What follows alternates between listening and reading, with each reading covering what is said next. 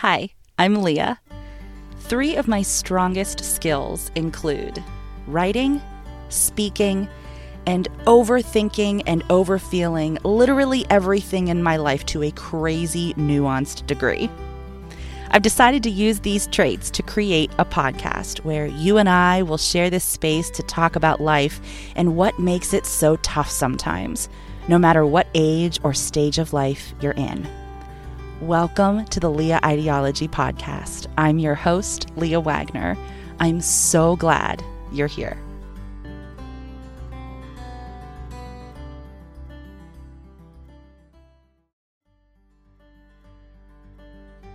Hi, friend. I'm so glad that you're here. I'm so glad that you're back, or I'm so glad that you found us. However you got here, I am so glad that you are here. I know that I start every episode with that, but every episode I just am filled with gratitude and excitement that we get to share this space together. And that I know lives can get busy. I know that schedules can get busy and you need to divvy up your time and attention into a million different ways. And so the fact that I have it, even for just a little bit, I don't take it for granted. I know how special it is. And so I want you to know how grateful I am that you are here spending some time with me. So welcome back, or welcome here. I hope everyone feels welcome. I do have to tell you, though, I don't know if you remember me saying a couple episodes ago that I have 2 cats at my house and James has 2 cats at his house.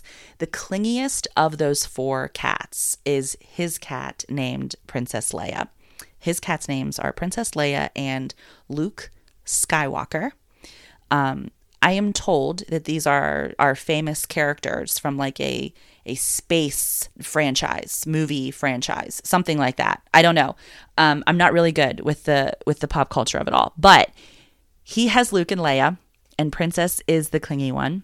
And we were just on vacation for the past week, and she is a little anxious now that we're back. She is clingy by nature. So leaving her for a week and coming back, she is now clingy times 100. And so she is right here purring her little face off. And so you might be able to hear her here if I put the microphone up to her. Hold on.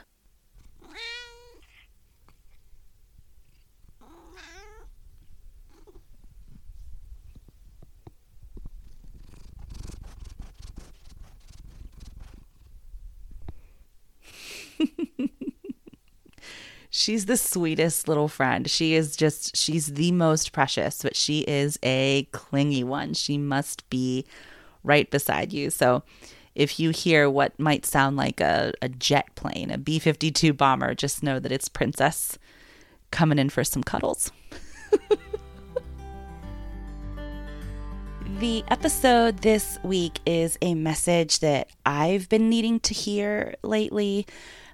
In case it isn't obvious from listening to the podcast or following me on social media, you guys, I love words. I am a true lover of words and the power that they have. I have always been fascinated by words. When I was younger, I was an early reader. I was articulate at a young age. I wrote a book about my teacher when I was in first grade called Connie's Adventures. So for as long as I can remember, I've always had an affinity for words. And as I grew older, it became song lyrics. Oh my God, you guys, you give me a song with some good harmonies and some good lyrics that tell me a story or make me feel something. Oh my God, I will be putty in your hand. I love listening to the lyrics of songs. I love it. I love mindlessly scrolling through social media and reading random quotes on Instagram. Please, oh my God, someone tell me that they understand how that feels so that I am not the cheese that stands alone. I love words.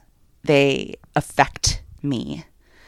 The quickest way to my heart is to sweet talk me. You guys, I am a sucker for a sweet talking man. On the opposite side of that coin, the fastest way to hurt me is to insult me with your words. I take them all very, very personally. Words affect me. So when I find myself in a weird mental space or wanting to numb out from the rest of the world or needing to feel less lonely, I often turn to reading quotes or other people's words because of the way they make me feel when I read them. Like someone gets it, right? Someone gets how I feel. Someone has felt what I feel, and they can put into words better than I can how we're both feeling, even though they've never met me before. I think that that is an incredible power, maybe even a superpower. My boyfriend James has successfully introduced me to the world of Marvel. And before dating him, I thought that Marvel was something that you did when you looked at something with wonder or astonishment. And now I know that there's a whole world of Marvel characters that I had ignorantly dismissed as children's stories. One of the first Marvel movies that he and I watched together was Guardians of the Galaxy. And oh my God, I was instantly hooked. I laughed. I cried. I decided officially that Chris Pratt and I need to become best friends. I really, truly think that I could pull off being completely and entirely all green like Gamora. And I finally understood that people were saying Groot, and I knew who they were referring to, finally. And yes, he's precious and adorable and absolutely perfect. What I love about the Marvel movies and what I originally didn't understand about them is how much human emotion and backstory and feeling and conflict resolution really do play a part in the world of superheroes. I'm not a very big fan of the fight scenes or the big action shots, but I was hooked to every Marvel storyline and felt connected to so many characters because of the humanness that exists within these larger-than-life characters. I wholeheartedly admit that I judged Marvel movies before really getting to know them, and now that I have watched several, I can honestly say that I am a fan. Now that we're on episode 8 of this podcast, I'm trying to really narrow down what I want this space to be. Is it a space about parenting? Well, yes and no. Yes, because I'm a mom, and so writing stories about my son is something I enjoy doing. But do I want it to be exclusively about parenting? No. Is this a space for mental health? For storytelling? What kinds of guests should I have on the show, and what kinds of conversations should we have? There is so much to think about, and I'm very, very, very new to the world of podcasting. So it's really easy to get wrapped up in the craziness of it all. But my biggest issue, the thing that I struggle with the most, is the voices inside my own head telling me that I'm not good enough to do it. Telling me I'm not smart enough to do it, asking me who would listen to your podcast. There are millions of podcasts. Why would anybody care about yours? What makes yours special? Telling me that there are people doing podcasts that are way more qualified than me and they have way more education, so why would I even try to compete with them? Reminding me that I've started projects in the past and I haven't followed through on them all the time. So why would this be any different? You guys, the dialogue that I have with myself is not only enough to make any sane person feel crazy, but it is also entirely filled with complete self-doubt, comparison to others, and fear of embarrassment. It turns out there's actually a title for this.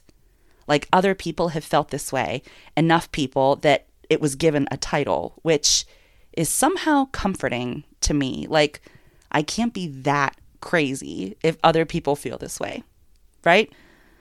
According to the website verywellmind.com, a compassionate resource that helps you prioritize your mental health and well-being, they explain what it means to have something called imposter syndrome. Imposter syndrome, according to the Very Well Mind website, is an internal experience of believing that you are not as competent as others perceive you to be, as if you are a fraud. Merriam-Webster defines imposter syndrome in part as persistent doubt concerning one's abilities or accomplishments, accompanied by the fear of being exposed as a fraud despite evidence of one's ongoing success. You guys, this is me. they're talking about me. This is why it took me forever to start this podcast. This is why it still terrifies me to keep making episodes for this podcast. I'm afraid it's not going to be any good because somewhere inside of me, I don't feel like I'm good enough. And therefore, I'm just out here faking it. And you guys will eventually figure it out and call me out on it. And it'll be a whole thing. And according to the Very Well Mind website, which I'll absolutely link in the show notes on my website so you can read more about the imposter syndrome and what you can do to help combat it if you feel that you are struggling with it as well. But according to the Very Well Mind website, there are 5 types of imposter syndrome: the expert, the natural genius, the soloist, the super person, and where your girl falls, the perfectionist. This type of imposter syndrome involves believing that unless you were absolutely perfect, you could have done better. You feel like an imposter because your perfectionistic traits make you believe that you're not as good as others might think you are. You guys, this is pretty much the vibe of my mental dialogue within myself all the time. Lots of self-doubt and lots of questioning my own worth and validity. Inside our own minds is sometimes one of the scariest and loneliest places to be, isn't it? So in order to combat this, I use words. I read quotes from people who can empathize with how I feel. I listen to music with lyrics that will help me clear my mind. And I write. I write to help process and remind myself that just because I have the thoughts of self-doubt, that doesn't make them true. I know, it's easier said than done. But it's worth a shot, right? There's so much tension happening everywhere, locally, globally. I feel like anywhere we can get some words of encouragement, we should huddle close to it like we're getting warm from a campfire.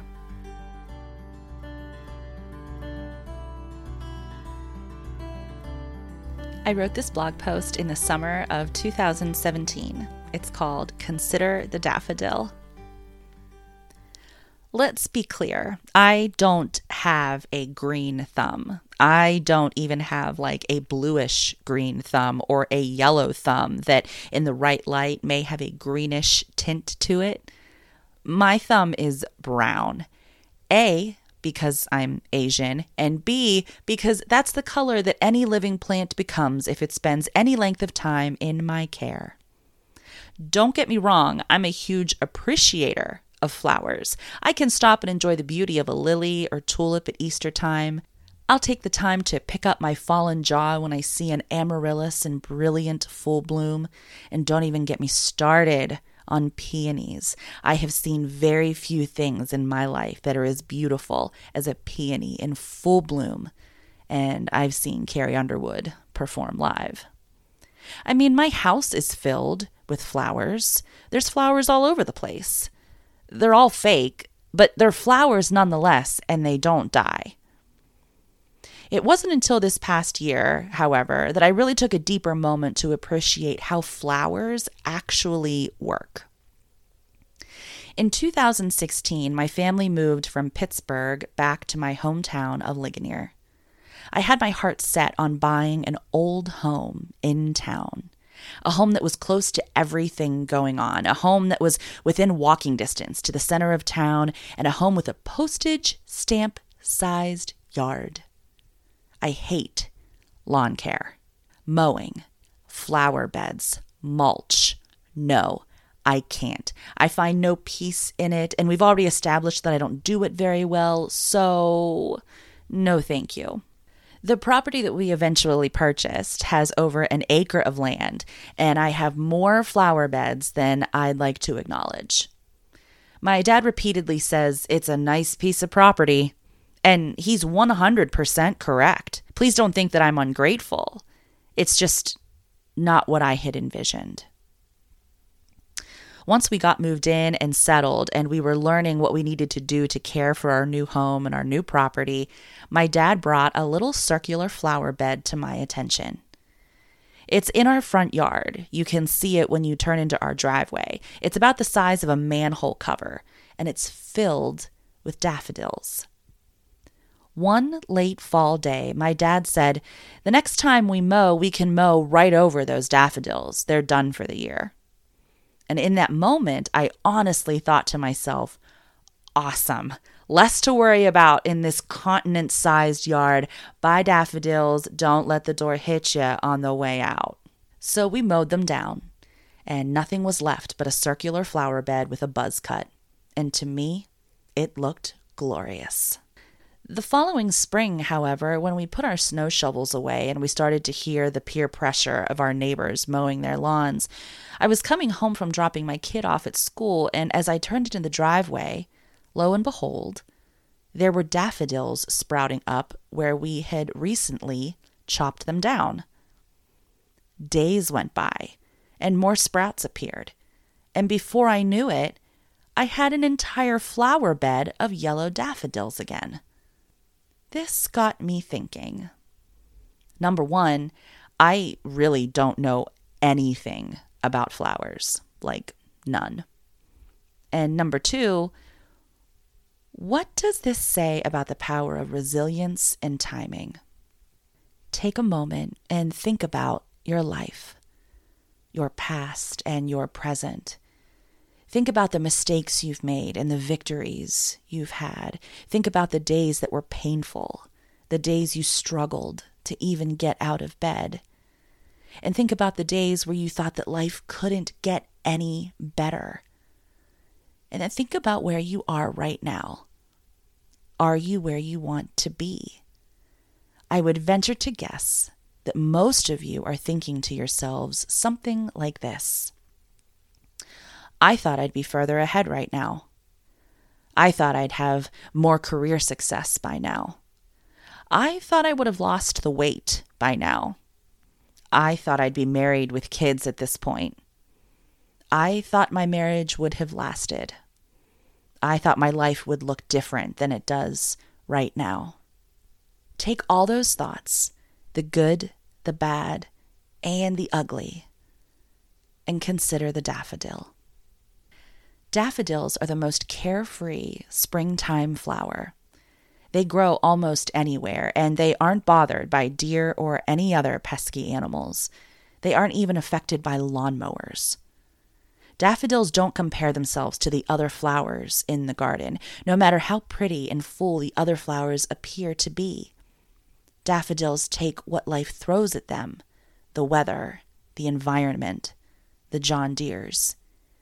They take on those things, give them their time, and then let them go, knowing that they are not any less of a daffodil because of the struggles that they faced. Daffodils don't try to sprout first. They don't try to sprout before other flowers. They don't try to beat the other flowers to any finish line. They grow and they bloom when they are ready to grow and bloom. They bloom when they are ready to bloom, and they bloom right where they are. The same goes for you, friend. You have had your bad days. You've seen some rough times. I know you have. You've had your share of lawnmowers run you over. And maybe life isn't where you think it should be right now, but that doesn't mean you still aren't meant to bloom. That doesn't mean that your story is over. That doesn't mean that you can't come back to life when the timing is right. And that doesn't mean that you can't bloom right where you are. The first step, and the most important, and oftentimes the hardest step, is believing in the power of who you are. Believing that you still have strength and beauty, even though dark days have come your way. You have the power and ability to keep going or to start over completely, and you have the resilience to bloom over and over and over and over again. And you'll be just as beautiful every single time. I mean, just look at the daffodils.